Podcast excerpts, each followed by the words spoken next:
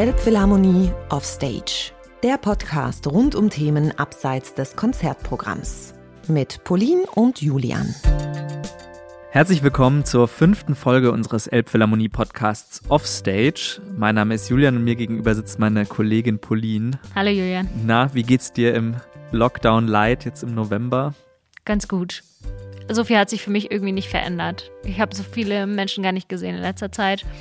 Und das Einzige, was halt ist, dass wir keine Konzerte mehr spielen können, ist natürlich scheiße und doof. Aber sonst hat sich nicht so viel verändert. Ich habe auch das Gefühl, immer wenn ich jetzt hier in der Elbphilharmonie bin, dass man sich jetzt so, also das ist jetzt schon so eine zweite Normalität ist, dieser Lockdown-Zustand, so dass es gar nichts mehr Besonderes ist, sondern wenn man die Leute halt trifft, so. Wahrscheinlich bin ich verwirrter, wenn es wieder losgeht, so richtig ja, losgeht. Ja, also dieses Jahr ist jetzt ja auf jeden Fall fast längere Zeit ohne Konzerte, jetzt mit dem November, als es wieder mit war. Das heißt, es ist auf jeden Fall irgendwie eher so der Normalzustand und so traurig das ist und irgendwie so blöd es auch ist, dass man hier so aus dieser privilegierten Situation noch draus sprechen kann, dass wir hier wenigstens noch unseren Podcast aufnehmen können. Aber ja, es ist irgendwie fast so eine normale Situation. Wir sprechen in unserer aktuellen Staffel ja über Kreativität und heute wollen wir über Kreativität und Kulturen sprechen. Damit das Ganze aber nicht zu einem ethnologischen Proseminar wird, haben wir uns vorgenommen, nicht mit einer Wissenschaftlerin zu sprechen, sondern mit einer Künstlerin, die selber zwischen zwei Kulturen aufgewachsen ist. Und zwar Multiinstrumentalistin und Sängerin Derya Yildirim, die durch ihren Vater die türkische Musik und vor allem die türkische Langhalslaute Bağlama näher gebracht bekommen hat und in Hamburg, wo sie aufgewachsen ist, Klavier studiert hat. Hallo Derya. Hallo. Wir fangen in unseren Podcasts immer mit so ganz leichten musikalischen Fragen an, mit denen wir unsere Gäste so musikalisch einordnen, um sie so ein bisschen kennenzulernen. Und das sind sehr simple Fragen, die aber, finde ich, Leute ganz gut einordnen.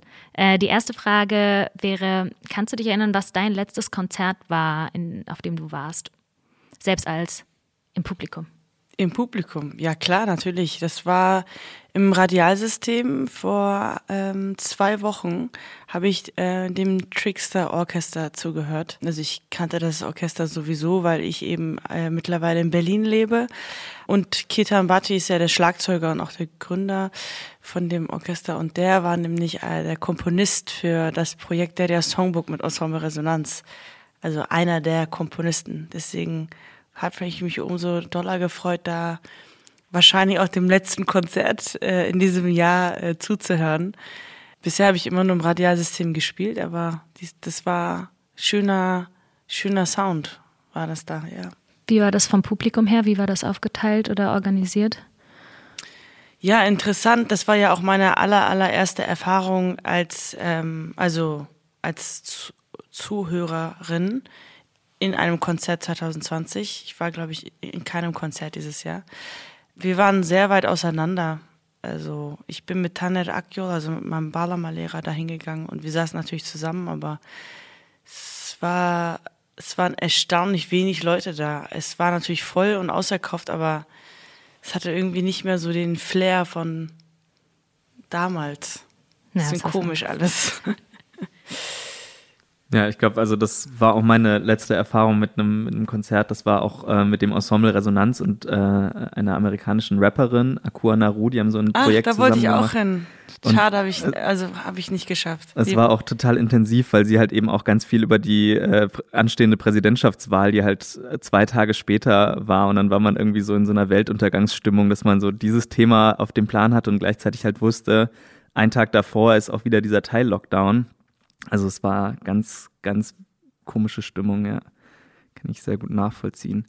Die andere Frage, die geht so ein bisschen weiter zurück, die wir immer stellen, ist, was war dein erster Kontakt zur Musik? Also das könnte sozusagen das erste Konzert sein, an das du dich erinnerst oder die erste CD, die du dir selbst gekauft hast oder die du zu Hause gehört hast.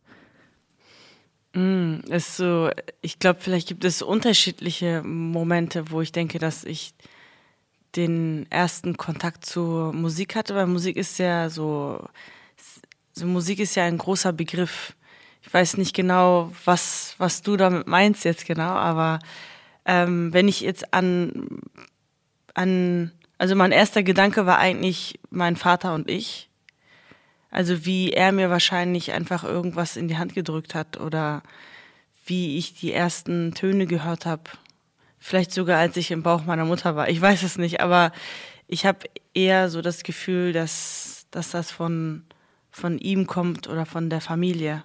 Also das ist mein erster Kontakt. Aber dann gleichzeitig, wenn du die CD sagst, dann weiß ich noch, dass ich das erste Mal mir eine CD gekauft habe im Mediamarkt. Und das war so, ich weiß gar nicht mehr, welches Album das war, aber das war irgendein Album von Snoop Dogg, was damals irgendwie rauskam. Und das wurde mir dann natürlich in der Klasse weggenommen von der Lehrerin, weil ich mir die ganze Zeit das Booklet durchgelesen habe, während wir Unterricht hatten.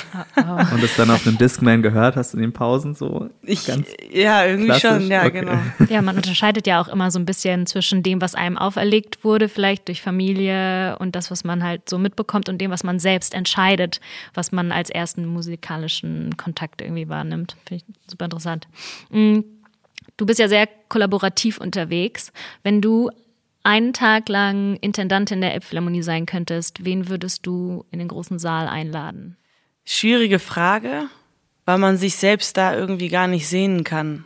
Obwohl ich gerne in so Träumen lebe. Ich weiß jetzt gar nicht genau wen, muss ich zugeben, weil ich nie so die Gedanken weiterentwickelt habe, die so in die Richtung gehen, dass ich Dinge entscheide und gucke, wer mit wem und so und ich bin da gar nicht auf diesem Film, ehrlich gesagt. Ich bin da super schlecht drin. Ich würde natürlich die MusikerInnen einladen, die keinen Platz in diesem Raum hatten bisher oder die gesehen werden sollten, meiner Meinung nach. Und die vielleicht eine gewisse Kultur oder ein bestimmtes Instrument etablieren können, indem sie die Chance haben, in einem großen Saal zu spielen. Also ich meine, wir müssen, das ist ja auch aufgewertet, diese Halle, weil das ja auch eigentlich einfach zu den besondersten Konzerthäusern gehört. Und leider darf man halt nicht vergessen, dass man eben in der Gesellschaft oder so etabliert werden kann als Musikerin, wenn man eben auch in Konzerthäusern spielt, die eben ja eigentlich so eine Schwere und so eine Tiefe haben aufgrund dieser Aufladung von europäischer klassischer Musik, was ja eigentlich also hauptsächlich vertreten ist in großen Konzerthäusern. Deswegen finde ich das umso interessanter, dass MusikerInnen wie ich weiß das nicht, ich kann jetzt keinen Vergleich ansetzen, außer vielleicht mir selber. Du kannst auch sagen, dass du auf die Bühne willst, ja, kannst du auch sagen. Naja, ich war schon ziemlich oft hier, glaube ich. Da würde ich jetzt die Chance jemand anderen geben. Aber ich glaube, ich glaube daran, dass Kulturen und Instrumente, die nicht aus dem europäischen Raum sind, etabliert werden können in unserer Gesellschaft, wenn sie einen Platz in großen Konzertsälen kriegen. Und das ist ja auch mein Ziel, zumindest auch mit Ensemble Resonanz seit 4 Jahren. Ja, haben wir ja geschafft. Ja, voll. Sehr cool. Ich glaube, da hast du schon super eigentlich in unsere Folge eingeleitet mit der Antwort. Wir wollen, unsere Folgen stehen ja in dieser Staffel unter dem Thema Kreativität. Und um dich vielleicht auch, nachdem wir dich jetzt musikalisch kennengelernt haben, dich auch kreativ kennenzulernen, so die Einstiegsfrage auch um dich so ein bisschen aus der Reserve zu holen. Was ist für dich eigentlich Kreativität? Was ist für dich kreativ? Kannst du das so einfach beantworten? Leider nicht. Leider kann ich das, glaube ich, gar nicht so einfach beantworten. Meine ersten Gedanken sind eigentlich, dass man etwas entwickelt aus seinen eigenen Ideen. Das ist für mich Kreativität und wenn ich das auf mich selber beziehe, geht es auch nicht nur um Töne spielen oder um die tollste Melodie oder so zu erfinden und zu komponieren, sondern auch eben das Miteinander und das Kollaborieren und wie man quasi im Team oder als Partner oder also so in dieser ganzen Kollaborationsgeschichte eben das rausholt, was einen ausmacht als individuellen Musiker oder Musikerin. Aber merkst du zum Beispiel, wenn du zum Beispiel mit deiner Band arbeitest, dass du anders kreativ sein kannst, als wenn du zum Beispiel alleine bist? Gibt es da für dich einen Unterschied in der Arbeit? Weiß ich jetzt ehrlich. Also wenn das die Entwicklung der Musik angeht, vielleicht ja, weil ich, wenn ich alleine bin, eigentlich fast immer nur übe. Also was meine Technik angeht oder was mein Repertoire angeht, bin ich eigentlich immer nur auf einem bestimmten Film unterwegs, alleine. Oder eben ich komponiere oder schreibe Texte. Das verbindet mich eben mit meiner Band dann, dass ich quasi das mit einbringen kann und dass dann irgendwie eine neue Kreativität entsteht. Ich glaube nicht, dass man beim Üben kreativ ist, also beim Etüden spielen und irgendwie ein Motiv halbe Stunde lang durchspielen, glaube ich nicht, dass ich da kreativ bin, aber das ist sozusagen das Sprungbrett dafür, dann eben kreativ sein zu können, eben in anderen Kontexten, wie mit Grup Şimşek zum Beispiel.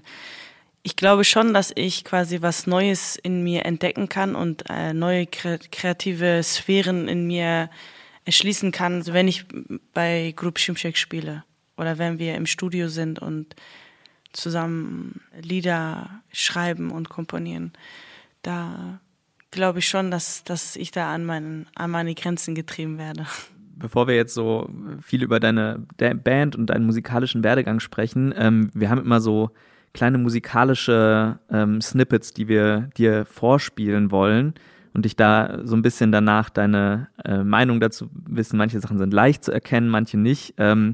Und genau, das erste ist jetzt durchaus ein bisschen platt, aber es ist vielleicht ganz lustig. Vielleicht hast du den Gag auch schon ein paar Mal davor gehört, um dich musikalisch kennenzulernen.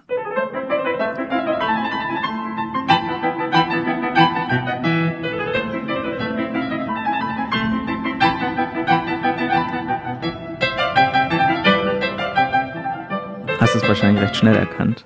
Ja, das ist Mozart, oder nicht? Ja, ja, weißt du auch, wie das Stück heißt? Ist das nicht das Rondo? Genau. Ja. Der türkische Marsch? Genau, ja. Der türkische Marsch. Also, so wurde das ja später betitelt. Der Übergang wäre so ein bisschen gewesen, du hast ja, bevor du dich jetzt komplett der Bağlama gewidmet hast, auch ganz klassisch Klavier studiert.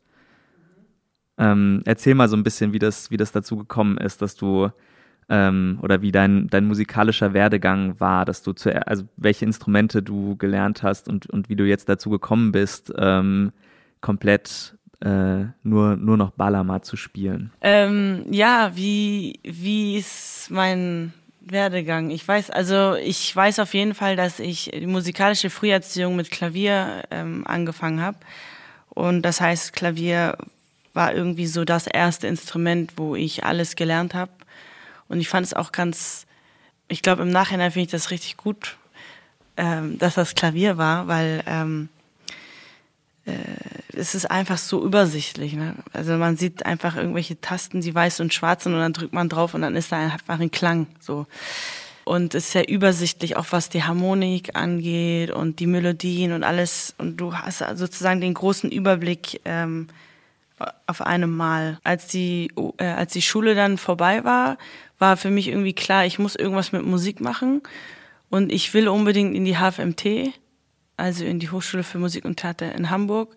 Ja, aber wie denn, dachte ich mir. Also ich meine, irgendwie fühle ich mich nicht so richtig beim Klavier, weil gleichzeitig liefen immer die anderen Musikinstrumente so nebenher.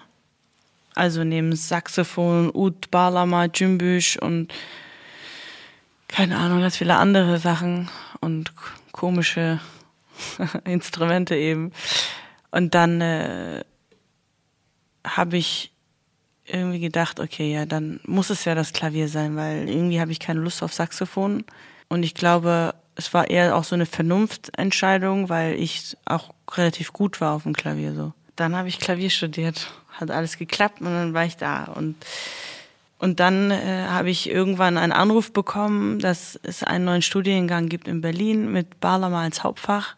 Und zwischendurch, also die ganze Zeit habe ich eigentlich die türkische Musik nie wirklich losgelassen, sondern die war eher das Instrument oder die Musikkultur, die so realitätsnah war einfach. Also wo ich irgendwie auch gespürt habe, dass ich der Gesellschaft irgendwas wert bin mit meiner Musik, dass es irgendwas bringt, weil Musik soll ja eigentlich existieren, um irgendwie die Menschen zu berühren. Und das hatte ich beim Klavier extrem selten. Ich habe natürlich alles stehen und liegen lassen und bin einfach nach Berlin gegangen. Ich habe irgendwo gelesen, dass du tatsächlich auch die einzige Studentin da bist. Ich weiß nicht, ob immer noch, weil eben die Aufnahmeprüfung nicht nur beinhaltet, dass du gut Bağlama spielen musst, sondern dass du halt auch die ganzen anderen Sachen, die für so ein Musikstudium an einer deutschen Hochschule vorausgesetzt werden, dass man eben auf anderen Instrumenten, also auf dem Klavier wahrscheinlich fit ist und halt eben auch diese ganzen anderen Sachen, dass man Gehörbildung, Melodiediktate, diese ganzen Sachen wahrscheinlich auch drauf haben muss. Ja, klar, natürlich. Also ich meine, die UDK wählt ja natürlich sortiert ja aus und man kann nicht von null anfangen, sondern man muss schon ein gewisse Kenntnisse muss man einfach mitbringen, bevor man da überhaupt studieren kann, na klar. Ja, also ja. Ich habe vielen Leuten das vorgeschlagen, dass ich denen auch helfen kann, ne?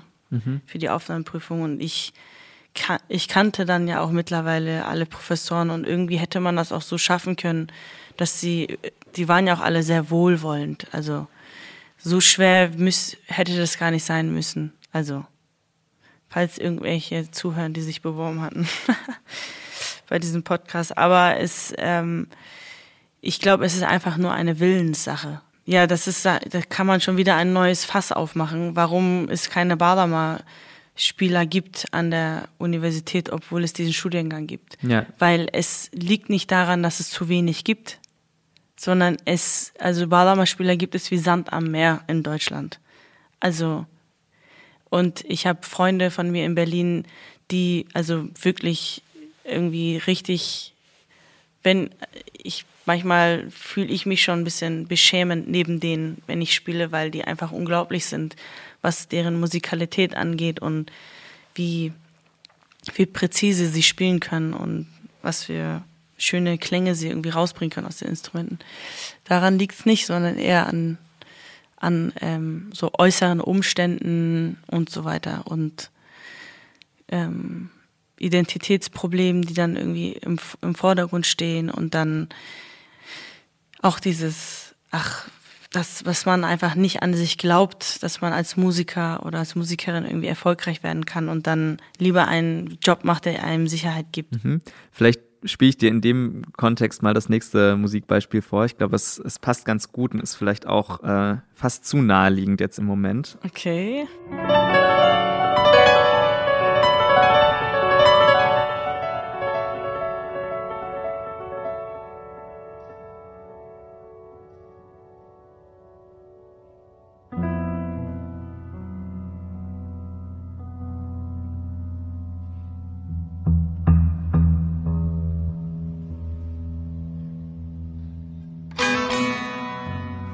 So, natürlich, Taner Akyol, ne?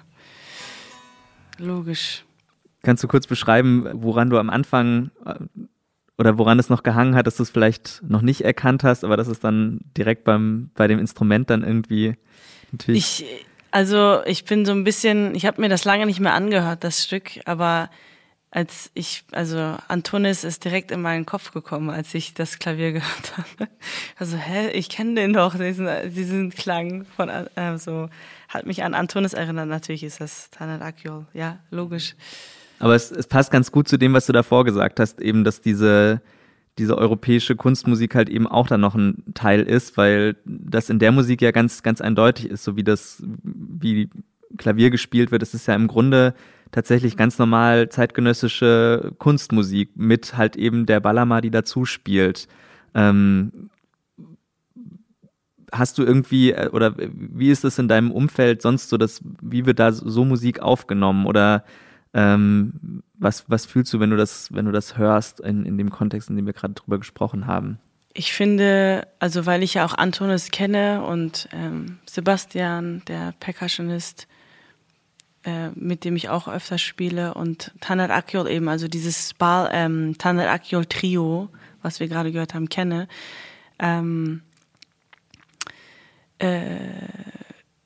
Kann ich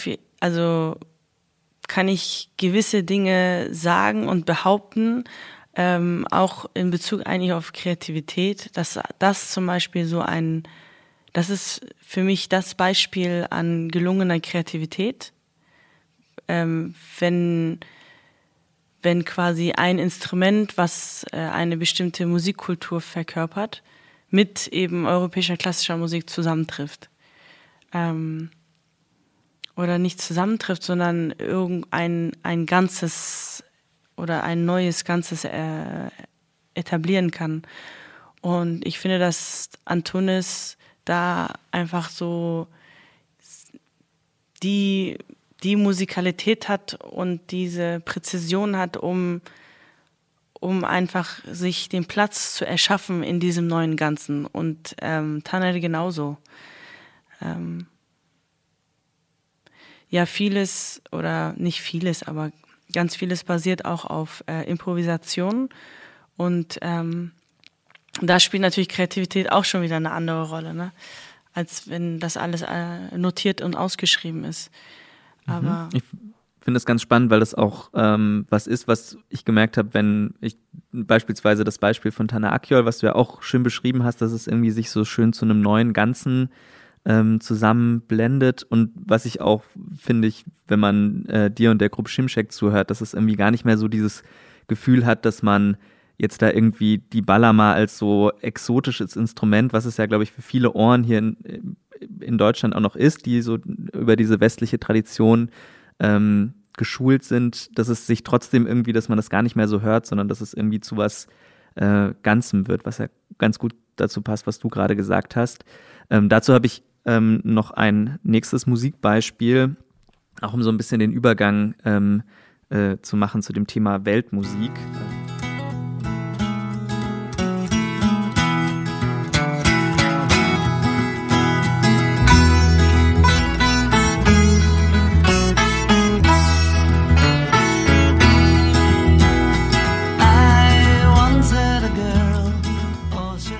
Also ich kenne das Lied, glaube ich, gar nicht. Es sind die Beatles, der Song heißt Norwegian Wood, und das Spannende daran ist so ein bisschen, dass George Harrison hier eben Sitar spielt, was man da ja so ein bisschen als Melodieinstrument gehört hat, und die Story dahinter ist, dass er die Sitar irgendwie in London in irgendeinem Second-Hand-Laden gekauft hat und sie eigentlich noch nicht wirklich spielen konnte, und aber trotzdem halt gesagt hat, okay, aber er spielt die jetzt trotzdem auf dem Song, und das danach so total den Boom ausgelöst hat an eben indischem Rock und Leuten, die indische Musik eben irgendwie auch in ihre Pop-Songs eingebunden hat, was ja irgendwie, glaube ich, wahrscheinlich so das ist, was du gerade nicht erreichen möchtest, dass man irgendwie sowas so exotisiert, also das irgendwie so als etwas Exotisches rausstellt und eben auch gar nicht als irgendwie was Eigenes, was gar nicht dazugehört. Ja, also ich glaube, man kann, also wenn man das Stück oder wenn man dieses Phänomen jetzt mit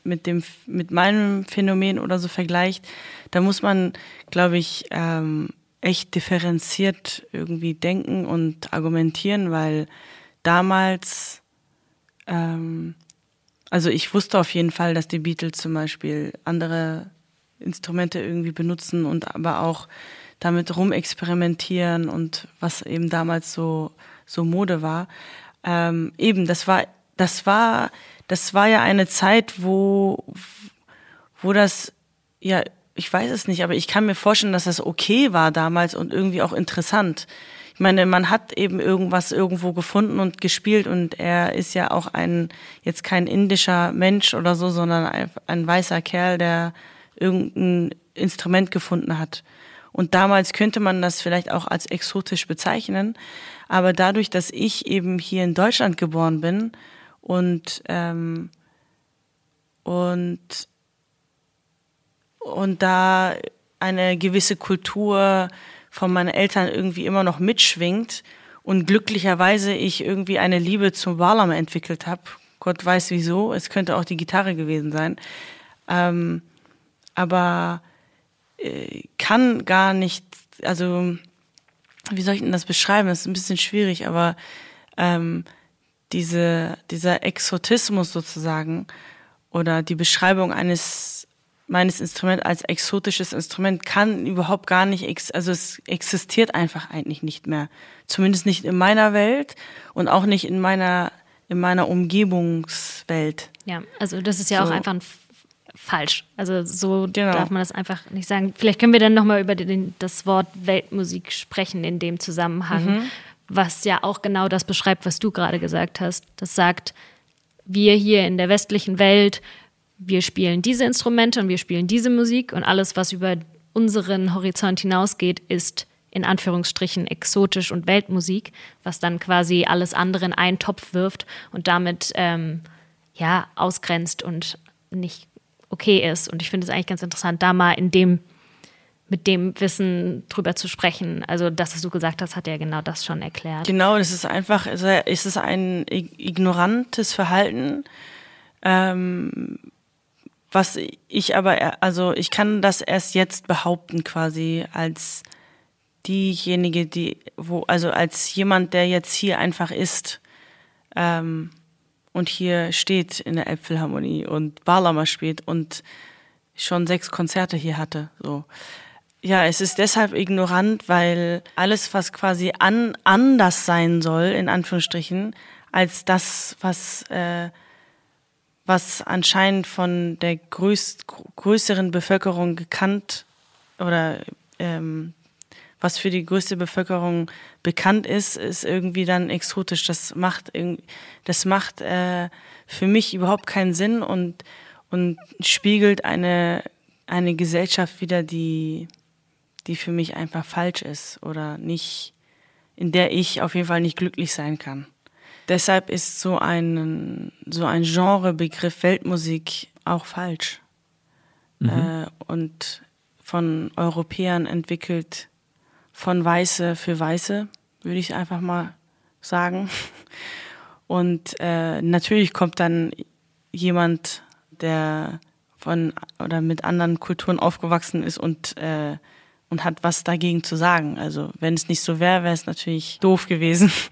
Und gleichzeitig aber muss ich sagen, rege ich mich gar nicht mehr über diesen Begriff auf, weil spätestens, wenn ich bei Mixcloud meine Bağlama Special MP3 Radio Show vom Tempo vom THF Radio hochlade, dann soll ich mein Genre angeben und dann ist das halt Weltmusik. Einmal habe ich mich aufgeregt und rege ich mich nicht mehr auf. Aber oder zum Beispiel, wenn ich Konzerte mit Şimşek habe, dann sind wir immer in dieser Weltmusik-Rubrik oder manchmal in dem Psychedelic-Rubrik oder so. Also es ist ich glaube mehr als, dass man einfach weitermacht und das anspricht und appelliert und authentisch und ehrlich ist mit seiner Musik, dann wird sich das hoffentlich auch irgendwann ändern. Ja.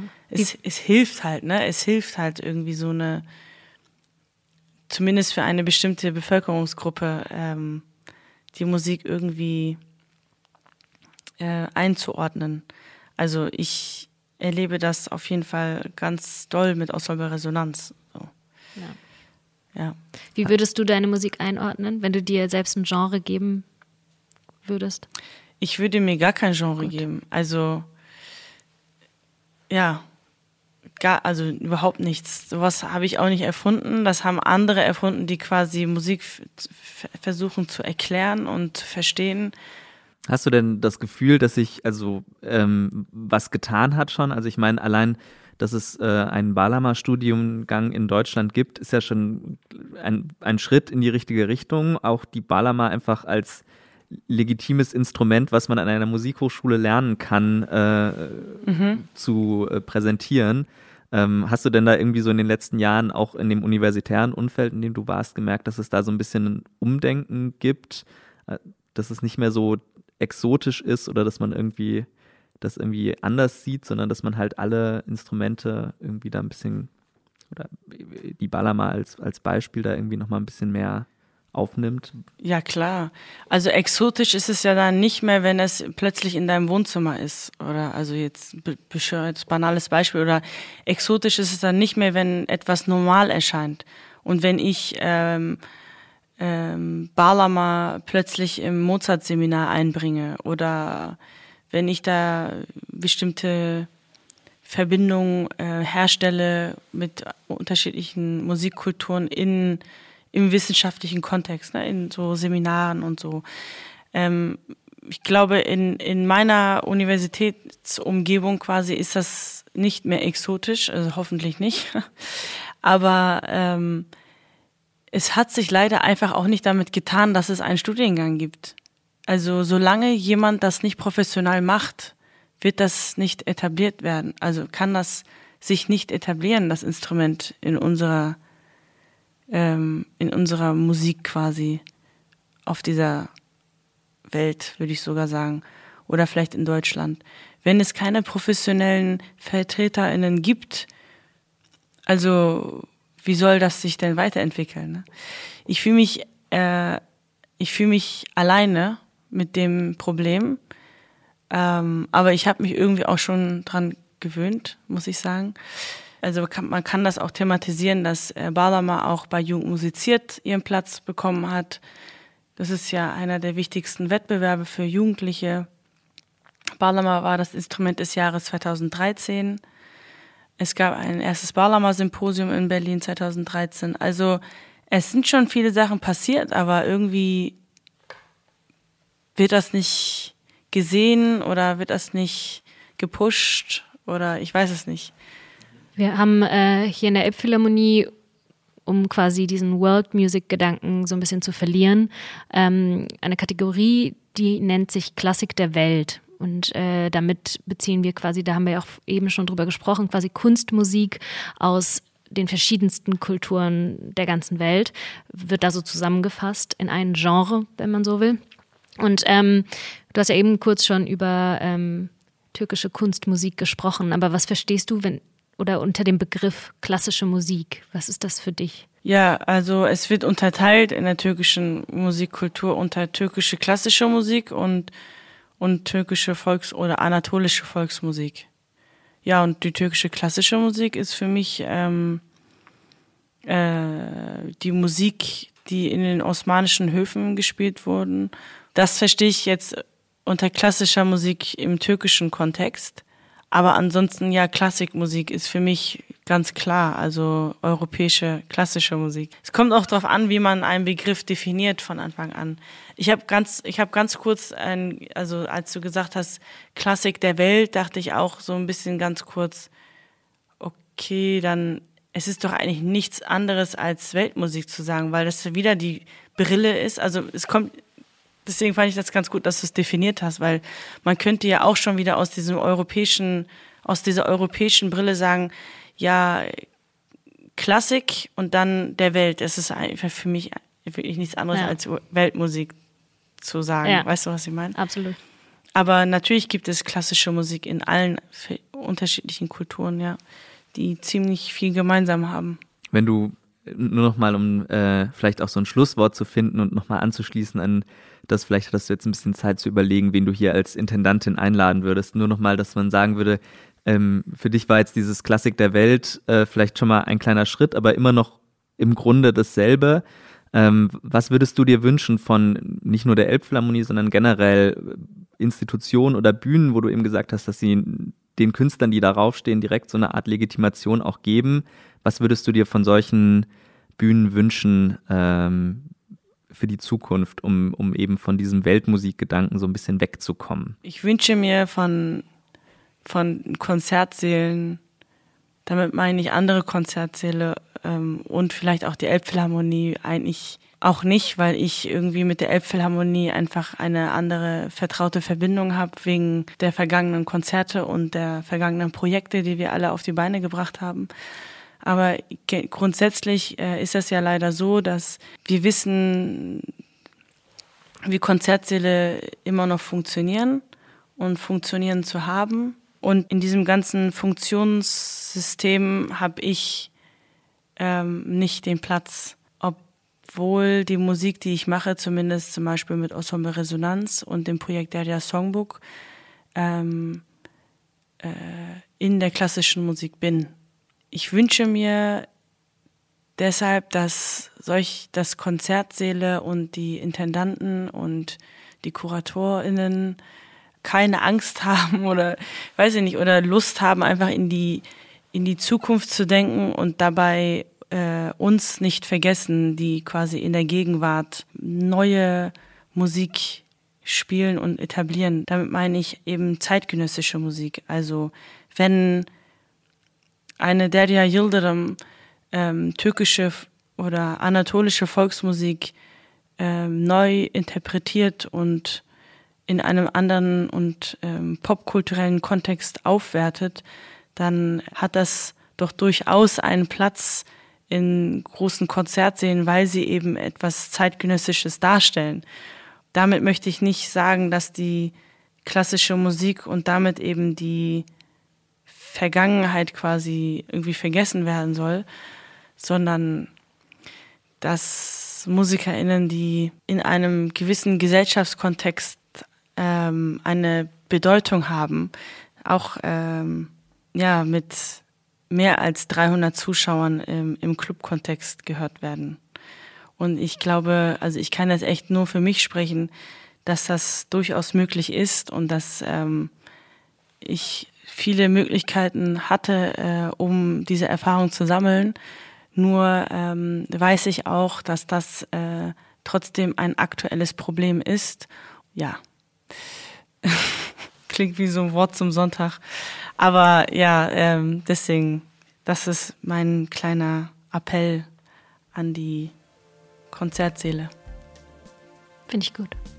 Ja, vielen Dank. Danke. Danke fürs Gespräch. Ja, danke euch. Elbphilharmonie off Stage. Der Podcast rund um Themen abseits des Konzertprogramms. Ab jetzt überall, wo es Podcasts gibt.